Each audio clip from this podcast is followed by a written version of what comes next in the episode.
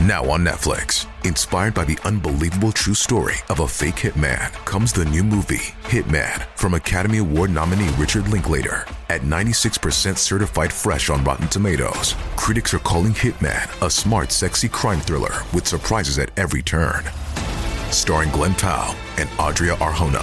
Hitman. Now playing on Netflix and in select theaters. Rated R. Listener note the following podcast contains descriptions of murder that some listeners may find upsetting. Some scenes have been dramatised.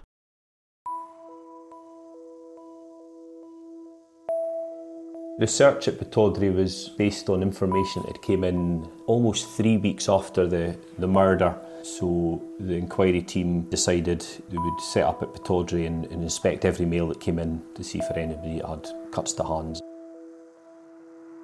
It was just something she had in her head that yeah he's, he's going to he's, he's killed Dodd and he's, he's going to come for me at night when she locked that door and she was on her own. That was when she really struggled. I always, when I went into the front of that car, it was pitch black. I always kind of looked behind me just in case there was somebody in the back seat. That's just what something like that does to you. He is highly callous, highly dangerous, someone who does not actually have fear at all, who would be on the police radar. She would have wanted to see somebody being punished for, for what they did to, to Dodd and destroying her life as well. Do you want justice, not just for Dodd, but for Jessie, for the whole family. In the previous two episodes, we heard about the night of Thursday, 29th of September 1983, when local taxi driver George Murdoch picked up a fare in the West End of Aberdeen. On the way to his passenger's destination, for some unknown reason, George pulled into a side street where his assailant took a cheese wire to his throat and strangled him to death. Two 15 year old boys witnessed the murder, but understandably, they were too traumatized to give a description. A barmaid told the police that on the night of the murder, she had asked a man too drunk to be served more alcohol to leave the bar, close to the time when George picked up his killer, which also matched a description given by a witness who saw someone running from the murder scene. From 8,000 witness statements, these were the only two relevant leads, but unfortunately, they came to nothing. Then, three weeks after the murder, an assistant at a fish and chip shop a mile from the crime scene, came forward and told the police that approximately 15 minutes after the murder, a man came into the shop with several scratches to his face, a bruised eye, and a cut hand. Finally, the police had a lead.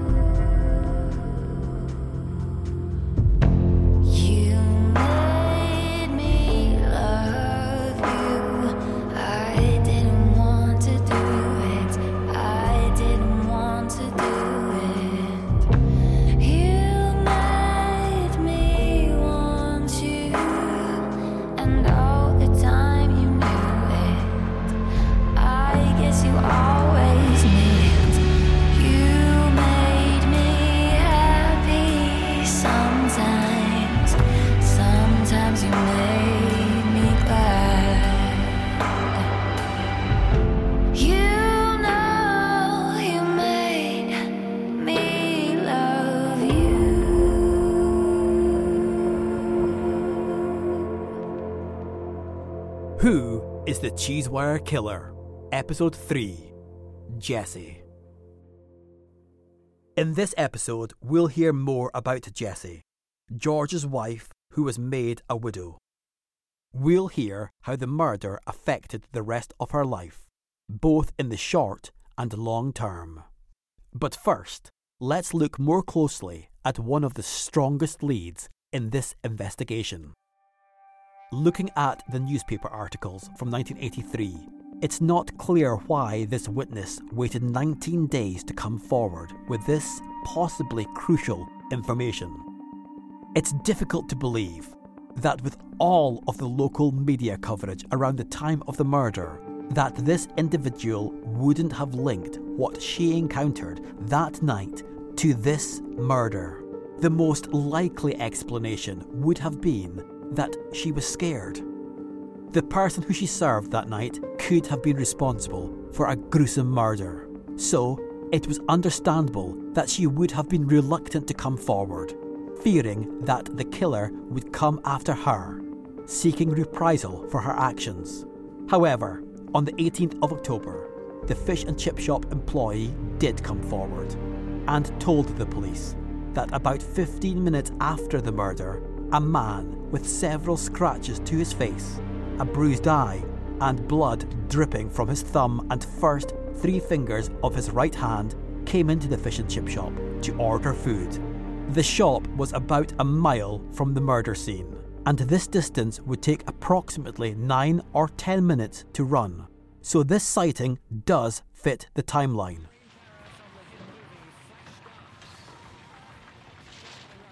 Next, please. Next, please. you were a one with the fairies. What can I get you? Uh, fish and chips, please? Salt and vinegar. Uh, no. That's one pound fifty-five pence, please. Spot on, thanks. We're just waiting for the chips to fry. It'll just be a couple of minutes. Okay. If you think about the attack that George suffered, how he fought back against his assailant, and that a cheese wire was used, it's completely plausible that these injuries could have been caused by someone who carried out an attack of this kind. Could this person have been George's killer?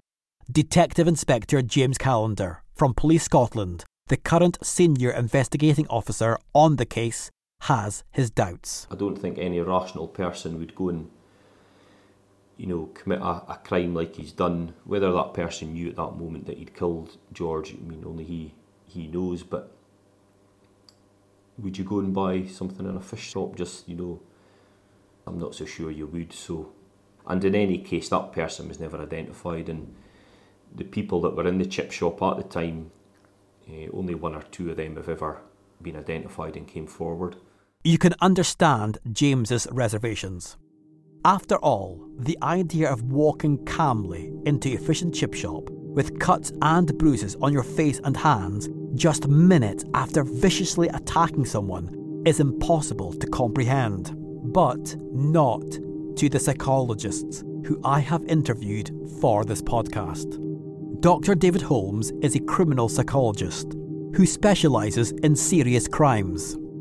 You'll hear his professional opinion after we hear those of Helen Hart, a chartered forensic psychologist with over 20 years' experience of working with convicted murderers. Somebody who scored highly in terms of psychopathy wouldn't exhibit the same emotional response to murder or to violence as somebody who wasn't psychopathic.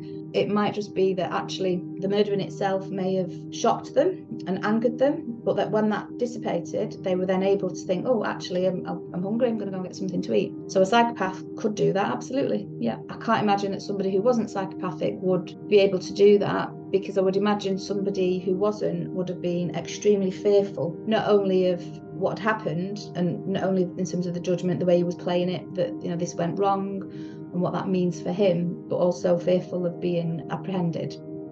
If it was him, and obviously there are a lot of people who would say, no, it's ridiculous. If I was in that position, I wouldn't kill somebody and then go into a chippy and order food and exposed by injuries. I think that if it was quite clearly, he is highly callous, highly dangerous, someone who does not actually have fear at all. Um, you know, in in his um, mental remit, um, so it, it would be someone who would be a callous criminal who would be known for other crimes, who would um, be on the police radar for other reasons. Um, it does seem kind of almost incredible that no one else, uh, no other description, had actually tied in, uh, police description that is, tied in with this chap. Um, given the fact that he perhaps didn't really care um, who saw him after the crime, uh, and the fact that someone may mentally record the fact that he's covered in blood uh, shortly after, um, you know, killing someone um, by, you know, getting his hands covered in blood. It, it would seem incredulous that the person would not be sensitive uh, or forensically sensitive. Um, and it doesn't really tie in with the idea that no one else has actually re- really reported very much at all subsequently um, on a personal basis or on a you know friend basis or a neighbourly basis that no one has really noticed this chap apart from this lady and the chippy and one or two reports of a running man. With no other strong lead to investigate, the murder squad took this lead very seriously. On the 22nd of October 1983, just three days after this witness came forward, almost 23,000 fans arrived at Pittodrie Stadium, home to Aberdeen Football Club, to watch Aberdeen play Celtic. However, unbeknown to these football fans, once they entered through one of the 44 turnstiles, 75 police officers were waiting to check the hands of every man aged between 16 and 30 years old, hoping they would catch their killer. The police officers took the details of anyone with cuts on their hands. Hi there, I'm PC Willis from Grampian Police. Hello, officer. We're carrying out inquiries today about a murder that happened last month. Oh, yeah, the taxi driver. Yes, that's right. Terrible, that. Can you show me your hands, please? Yes, of course. How did you get these cuts? I work for a building firm.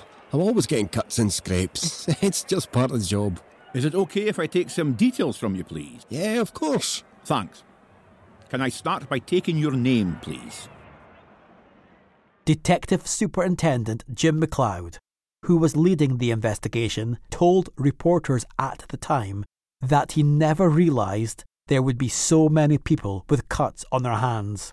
That weekend, the murder inquiry team started to check the details and the alibis of every man with injuries to his hands.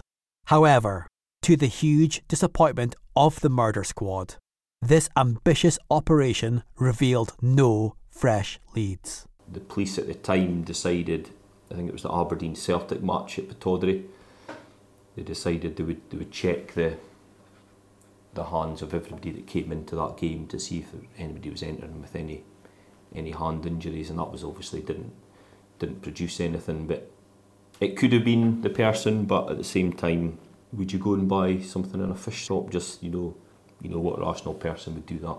This must have come as a crushing blow to the team of officers who at the time were working 12 to 16 hour days. But the killer had gone underground. Of course, it's completely possible that the man in the hotel bar and the man in the fish and chip shop were not the same person, nor were either of these men George's killer. And if this was the case, this investigation was now literally like searching for a needle in a haystack, an international haystack. Because of the discovery of oil, Aberdeen was now an international city. In the 1960s, Aberdeen was one of the UK's poorest cities. Once home to the formidable granite, paper manufacturing, and shipbuilding industries, and a thriving fishing port, Aberdeen now found itself in a downhill spiral, plummeting into economic decline. Then, in October 1970, the city's fortunes did a complete U turn when the oil company British Petroleum, now BP, discovered a huge reservoir of crude oil in the North Sea, 110 miles from the Aberdeen coastline. As fast as you could say, we've struck oil, what everyone thought was Aberdeen's guaranteed bleak and grim destiny became exactly the opposite when Aberdeen literally struck gold, black liquid gold. With a string of new oil field discoveries, North Sea oil production grew faster than in any other location in the world. And with its buoyant growth, the population of Aberdeen dramatically increased, rising by over 40,000 people. People came from all four corners of the world.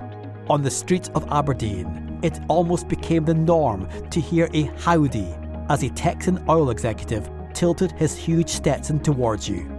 Oil workers from all over the world flew into the city, riding on its wave of good fortune. Some stayed short term, whilst others would just come and go in and out of the city whilst travelling on business.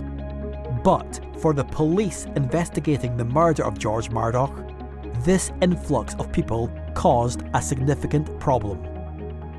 What if the drunk man or the fish and chip shop customer, both said to have had a local accent, were not the culprit?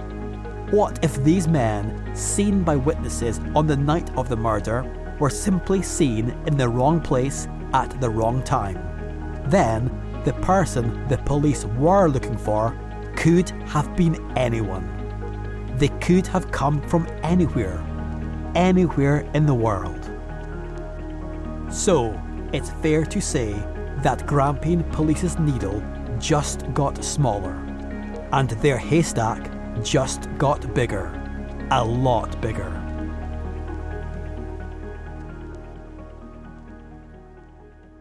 It's obviously impossible not to feel utter sorrow for what George Murdoch went through that night. Being violently attacked, he must have been scared beyond belief. And of course, losing your life at only 58 years old, with so many years to live. But he was gone, and it was Jessie who would have to live the rest of her life grief stricken after losing her beloved husband. She was a nervous woman at the best of times, and the murder of George had catastrophic effects on both her physical and mental health. Here's Alex Mackay, George and Jessie's nephew. Outwardly, she was still the same Jessie. I mean, I wasn't much to her in the base case. She weighed about 40 odd kilos. Um, um, so she was very slight. She was very nervous as well. Uh, in any event, I mean, if you spoke to her, you wouldn't know, but her health deteriorated drastically. I mean, she had a lot of uh, in and outs of the hospital, etc. And clearly uh, to do with the, a lot of it, to, in my mind, to do with the, the killing. She was, and it's not rational, but goodness me, none of us have been in this position, but it's not rational, but she always thought the killer was going to come back after her. I don't think that ever left her.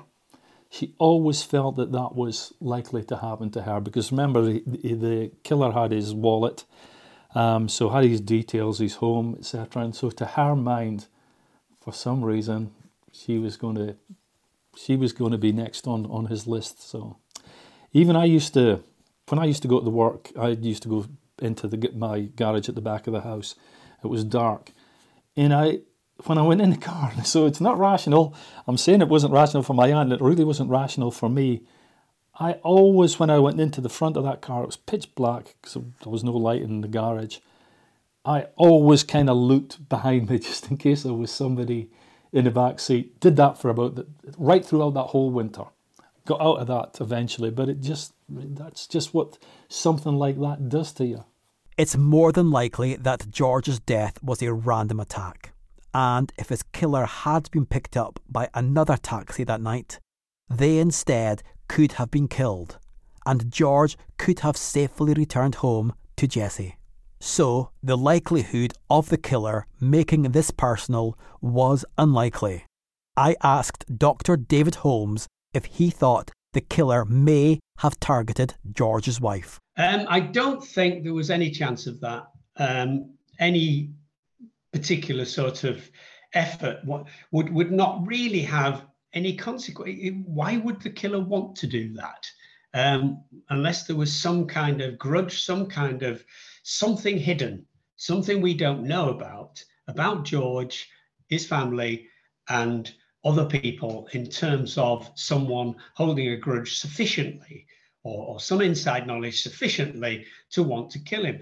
Um, and then go on to expose themselves again um, to um, leaving evidence to, to kill his wife um, for no particular purpose, not even petty cash, I wouldn't imagine. Um, so there was no possibility that that would ever happen. The theory that this was a random killing was also shared by local taxi drivers throughout the city. So much so that they remained very cautious for quite some time after the murder. Jim Singer was a taxi driver in 1983. Well, for me personally, and I know a few of the other guys, for a long, long time afterwards, wouldn't have anybody sitting behind us. You know, a single man in his own wouldn't, wouldn't be sitting and, and make him sit in the front. And, and that went on for quite a while. You know, we were wary. The risks of the job, it, you know, it just became highlighted uh, for a, for a long, long time. So yeah, we were all kind of wary of that because you didn't know, you know, if it was going to happen again, or you, you just didn't know. So yeah, yeah, we were very apprehensive. Although the killer going after Jessie would have been a very unlikely scenario, with the killer having thought to have stolen George's wallet, which contained ID that included his address. It's understandable. Along with the trauma Jessie had suffered, she would be terrified. Unless there was evidence that George had been targeted for a particular reason, it wouldn't be likely that he would then want to be going after his family or going after people um, associated with him. I'm just trying to think of the stranger murders that I've been involved with, and that's just not a feature of any of the ones that I've worked in because, you know, why would it be? Unless they wanted to target him for a reason, in which case you'd have all of that information already out there. But I suppose, however unlikely it is, that doesn't change the fact that his wife being fearful for the rest of her life is a very rational response for her. So yeah, she probably developed PTSD as a result of what happened to her husband. Quite likely, um, was traumatized for the rest of her life. Maybe the police, maybe somebody did try and reassure her and say it's very, very unlikely. There's no evidence that this person would do that. It, it wouldn't stop her being scared that that might happen. That's a really sad way for her to end the rest of her life. Detective Inspector James Callender from Police Scotland is confident that Jessie would have been reassured that she was safe. The care of Jessie would have been at the forefront of their mind, that's for sure, and it always is because you know that's that's what we do as police officers. We're there to detect detect crime, but first and foremost, we're, we're there to protect the public. So that would have been the, the, one of the main concerns back then, and Jessie was never the same after that. Uh, I would imagine passed away herself of a broken heart. I would I would suggest, uh, but yeah, you know, lived in some fear thereafter, and understandably so. It's almost impossible not to feel affected by this murder. It highlights the worst possible kind of human nature. But whilst I spoke to George Murdoch's nephew Alex, he also revealed to me an act at the very opposite end of the spectrum. I just couldn't believe this incredible act of kindness that was shown towards Jessie. George and Jessie's neighbours had a son and daughter. Their son was only 13 years old when George was murdered. George's nephew Alex recalls. He came home one day and he says to his mum, Mum, he says, I've got something I've been thinking very deeply about that I'd like to do for Jessie.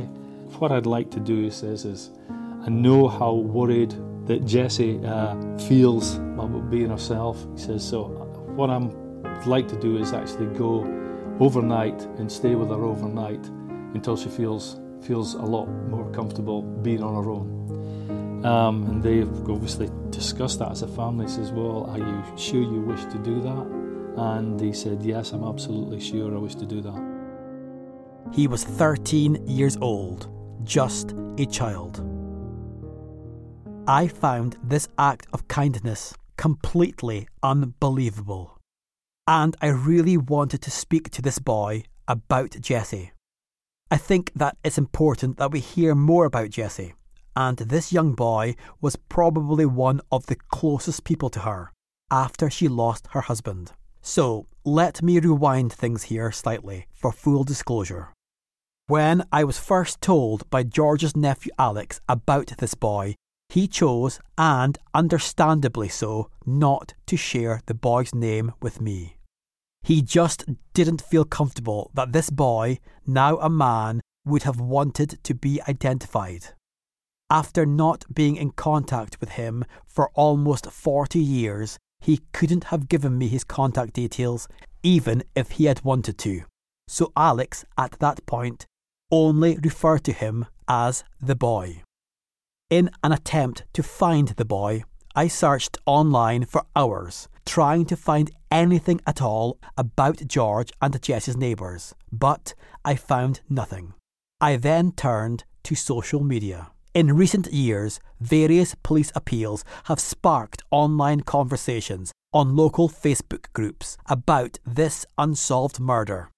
And whilst reading through them, something caught my eye. At the bottom of one of the posts, I read the following Hope you are well from David, that lived next door to Dodd and Jessie. I sent him a message introducing myself. I explained that I was producing a podcast about George's murder and asked if he would consider being interviewed. He sent me a message saying that he would like a couple of days to think about it. And because this was a huge thing that him and his family had went through, he also wanted to speak to his parents as a common courtesy. At this point, I didn't even know that he was actually the boy I was looking for. He wasn't necessarily the boy who stayed with Jessie. I also wanted to reassure him about the intentions of this podcast. So I sent him a voice message. Hi, David. So I'm putting this podcast together in complete cooperation with Dodd's family. Rabina and Alec Mackay are fully supportive of this podcast and they're going to be interviewed as part of it also. The police are also fully cooperating with it. I'm interviewing a member of Police Scotland next week. The aim of the podcast is to try to raise awareness of the case. As a neighbour, it would be great to speak to you. I hope you don't mind me asking, David, but at the time, I believe that one of their neighbours, a young lad of 13, 14 years old, stayed with Jessie for some time. And I'm wondering if that could possibly be you. It would be great to speak to that boy who did that incredible thing for Jessie. Um, anyway, I'll let you go, David. I'll um, come back to me whenever you feel comfortable, whenever you've had a chance to speak to your mum and dad. Um, and your wife. Minutes later, he replied, Appreciate the voice message. To confirm, it was me that stayed with Jessie. I'd found him. For over a week, we exchanged a number of messages. He consulted his family and then he agreed to be interviewed. The boy, now a man in his mid 50s, is called David. We meet at his house and we sit down at his kitchen breakfast bar. His wife Rachel joins us. David has a short and tidy beard and moustache. He's bald and I can tell he's nervous, but he's also such a warm guy. Considering what he did for Jessie, that comes as no surprise. Rachel, his wife, has short, dark hair. She wears glasses and grips onto David's hand supportively throughout the interview. Within minutes of speaking to David, it quickly becomes very obvious just how much George and Jessie meant to him.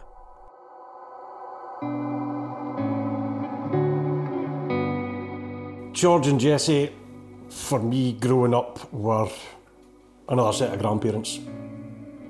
They didn't have family, couldn't have family, so they looked at my mum and dad as kind of like a, a son and daughter, and um, me and my sister as, as, as grandchildren that they never had. Um, so yeah, it wasn't just like neighbourly, it was family. But yeah, no, he was just, he, he kept himself to himself, hard working and genuine, down to earth, private, um, but would do anything for you. Jessie was just a beautiful woman inside and out, and um, again, would do anything for you. Hard working woman, but yeah, just family to us. Really were amazing people. At this part of our interview, a phrase pops into my head You can't choose your family. Well, in David's case, he could and he did. David chose George and Jessie as his grandparents, and they chose him and his sister as their grandchildren. When David speaks about the couple and remembers the good times, his face just lights up. But then sometimes I can see his smile disappear, quickly replaced by a look of sadness, as some of the terrible memories come flooding back to him. I remember the night like it was yesterday. Absolutely horrific. Um, my dad was away on business. Um, I went to bed probably about nine o'clock. We had school the next day. Fell asleep, and then I heard, I heard a noise. And I was like, "What's a noise?" And then I realised it was, it was actually howling. It was a howling noise. It was somebody crying, and I actually thought it was my mum. I thought maybe her and my dad had had an argument on the phone, or, and I thought, yeah, maybe they've they've fallen out, and kind of wasn't even dozing back off. But then next thing was my mum came into the bedroom and was like, "I need you to sit and look after your sister. I need to go through um, and sit with Jessie. Something's happened. Dodd's dead." The next thing was downstairs, and mum was through the house. I think at the time there was two or three policemen in our house. Um, and I'd said to one of the policemen, I, I don't know what's happened, I don't understand. Um, my mum says, Dodd's been killed. And automatically I'd said, he was a really good driver. I can't believe he's been in a, an accident, he was a really good driver. And I was just told it wasn't an accident. And that was it. And I was like 13 years old being told by a policeman that, you know, this, this wasn't an accident. And you, you, you don't know what to think. You're just heads all over the place. And I just like sat in the living room, kind of in disbelief, and police coming back and forth between Jessie's house and our house, and different policemen in and out. Um, yeah, it was a long night, and all I could hear was Jessie screaming, wailing, coming through from the living room next door. And that was all you could hear. Wasn't it just Dode that died that night? Part of Jessie died that night as a person. Part of her just left. And it was horrible to see. She was convinced that whoever had killed Dode was going to come for her. It was just something she had in her head that yeah, he's, he's going to he's, he's killed Dodd and he's, he's going to come for me.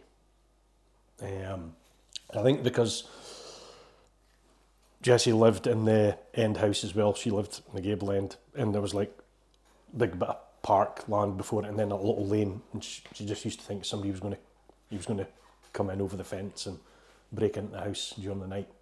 Um, she just had that in her head that that was what was going to happen. She would do what she had to do to get through the day, and I think it was just at night when she locked that door and she was on her own. That was when she really struggled and would just break down. Mum? Yes, darling? Jessie. She must be really lonely now. Well, yeah, she will be. She's missing George, and she's never lived by herself, and and she's scared that whoever murdered, uh, that whoever did that to George, that he'll come back for her. But they won't, David. I know, Mum. Is it okay with you if I stay with her? You know, overnight in the spare room, just for a while. Just so she feels safer. Oh, David, that's such a nice thing to offer. Yes, I think Jessie would like that. I think she'd like that very much indeed. Are you sure, though? Yes, I am, Mum. I want to do it. Oh, you're such a kind and thoughtful boy, David. Come here. Get off! You'll mess up my hair. They then went uh, next door and uh, explained to Jessie what what David had suggested and how they supported him in doing that. And of course, she was over the moon that that would happen. He would uh, he would do all these homework, he'd do all these things that he needs to do, watch television, and go through um, about say 9:30, 10 o'clock at night. Um, so this he started off doing that, and uh, it continued for amazingly. It continued for two and a half years. That really helped her a, a, a crucial part of uh, the her grieving process, her recovery, whatever you wish to call it. She felt safe with somebody being in the house with her. Again, as I mentioned, always thinking this guy might come back. Just having another person in there So could raise the alarm or what have you. So I mean, it really helped her.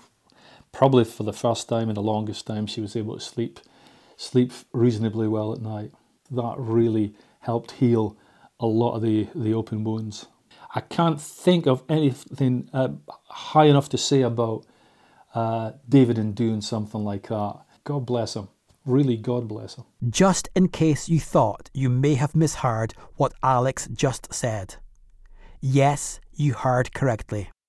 David stayed with Jessie, never missing a night for almost two and a half years. I still had my life with my pals and everything like that. They didn't know what I was doing. Because I would just say to them, yeah, I've got to be in by nine o'clock. And I would go in through the front door, go out the back door, and she would have a tea and a biscuits all sitting ready for me every night at nine o'clock.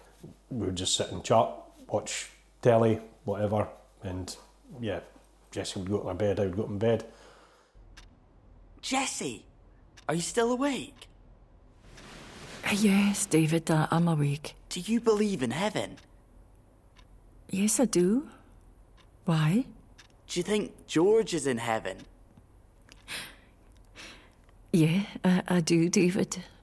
Dodd was a good man, so yes, I, I do think he'll be in heaven. Why do you ask? I don't know. I suppose I just like to imagine George happy and smiling in heaven. Me too, David. Me too. now, go to sleep, or you'll be falling asleep at school tomorrow. Okay. Night night, Jessie. Night, night, David.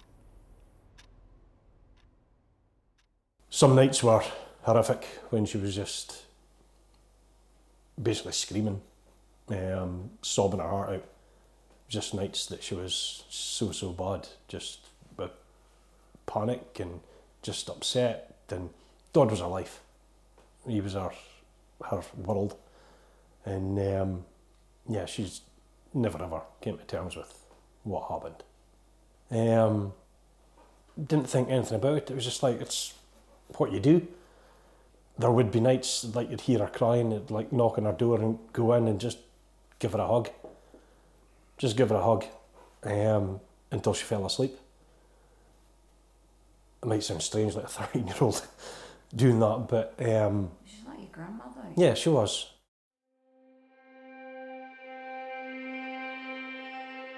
Sensing that David may have just felt slightly uncomfortable telling me that as a 13 year old boy, he would climb into bed and hug Jessie, David's wife Rachel offers a supportive observation.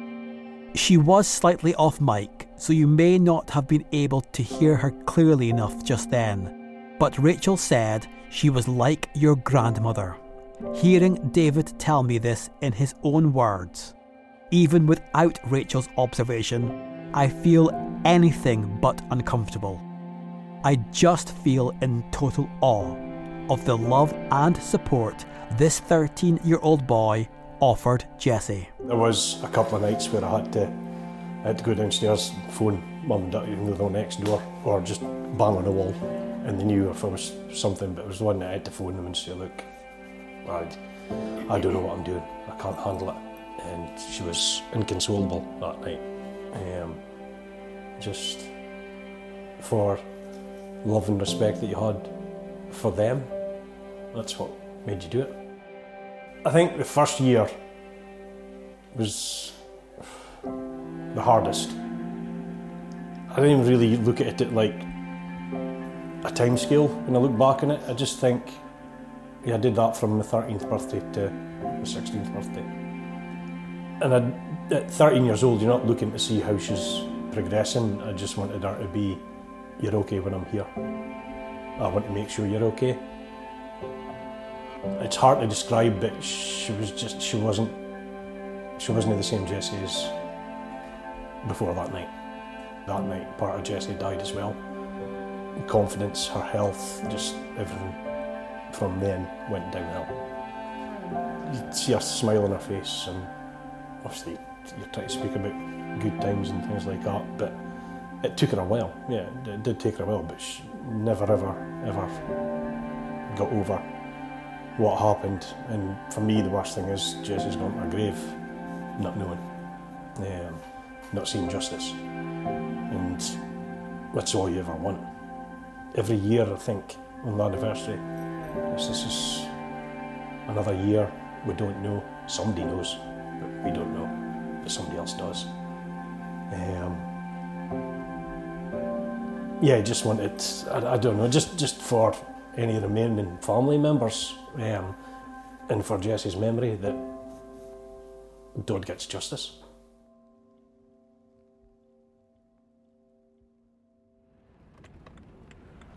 So, this is where it happened. Yes, Jessie, I, I think it is. Are you sure you want to do this? No, I'm not, but it feels like something that I have to do. Because this is where George. That's a beautiful rose. Aye, George liked roses. I won't be long. Take all the time you need, Jessie. Thank you, Helen. You're a good friend.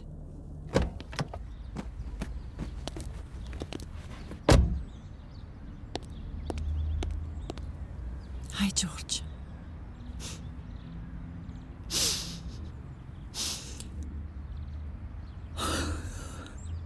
Oh, George, what am I going to do without you?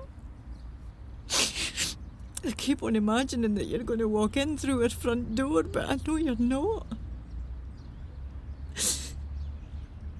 I love you, George, and I miss you. I miss you so much.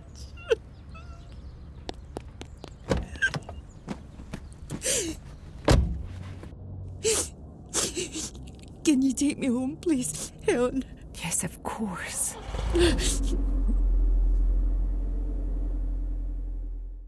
It wouldn't have made it easier for her. I think if she had to go through a trial or anything, I, I don't know how she would have coped with that. But yeah, I think she would have she would have wanted to see somebody being punished for, for what they did to, to Dodd and destroying her life as well. Um,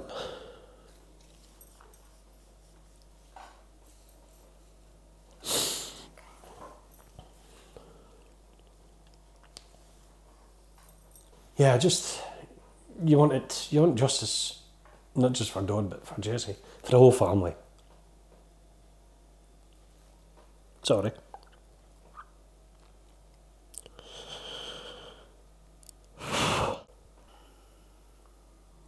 Somebody knows who did it. How you can defend somebody that's taken somebody's life, I'll never ever know. Never know that.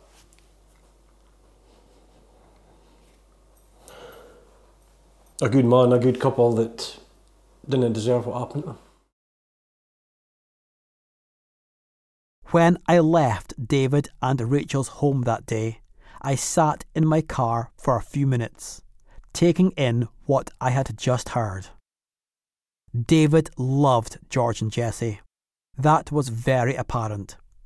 And I don't think he's ever fully processed and dealt with the trauma of losing George.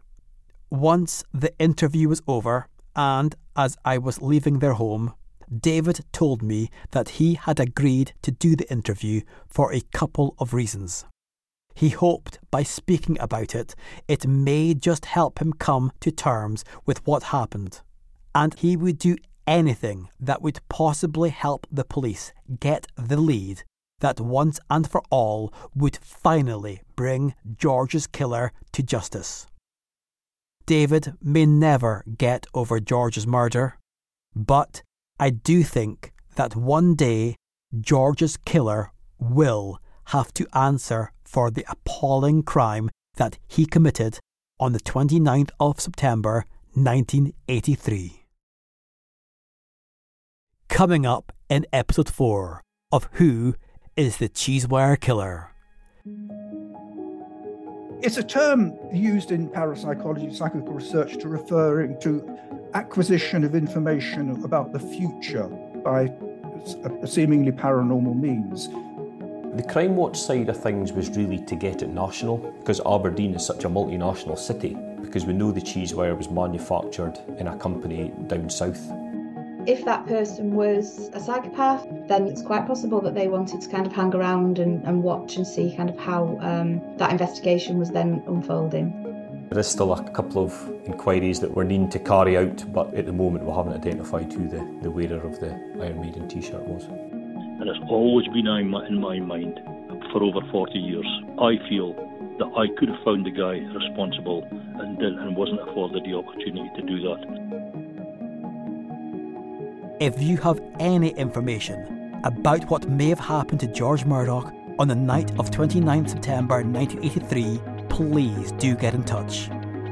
A £50,000 reward remains for any information that successfully leads to the identity of the killer. You can private message the George Murdoch Facebook page. Search for Appeal for information Aberdeen taxi driver 1983 George Murdoch on Facebook. You can email jdhallfield at mail.co.uk or you can call Police Scotland on 101, all of which you can do anonymously.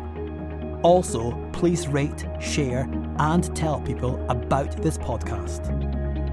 The more people who hear this story, the better chance we have of finally bringing George Murdoch's killer to justice.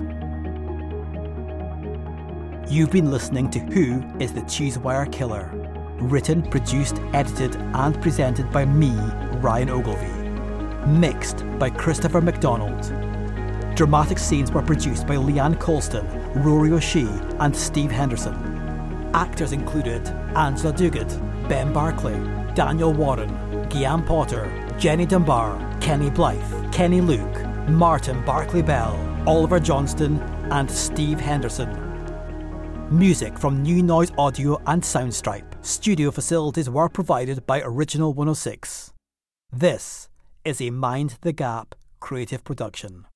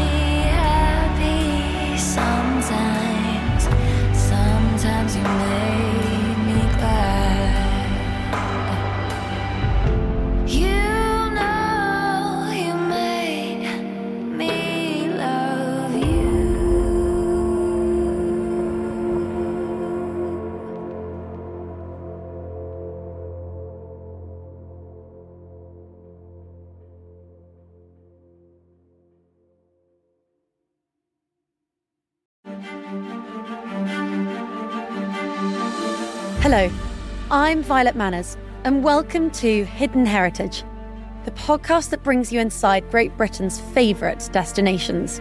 From the same team that brought you the number one history podcast, Duchess, Hidden Heritage will uncover the fascinating stories behind the UK's brightest shining hidden gems. You'll hear from top experts in British heritage, including custodians, historians, artisans, experts, and even the craftsmen and restorers who've worked on some of the most celebrated historic buildings. We will share the untold and unique stories that celebrate UK heritage, from landmarks to architecture, artefacts to myths and legends. Hidden Heritage will highlight a side to British history you have never seen before. I'm your host, Violet Manners, and founder of Heritage X, and I invite you all to join us on this exciting journey. This is Hidden Heritage. You can find Hidden Heritage wherever you listen to your podcasts.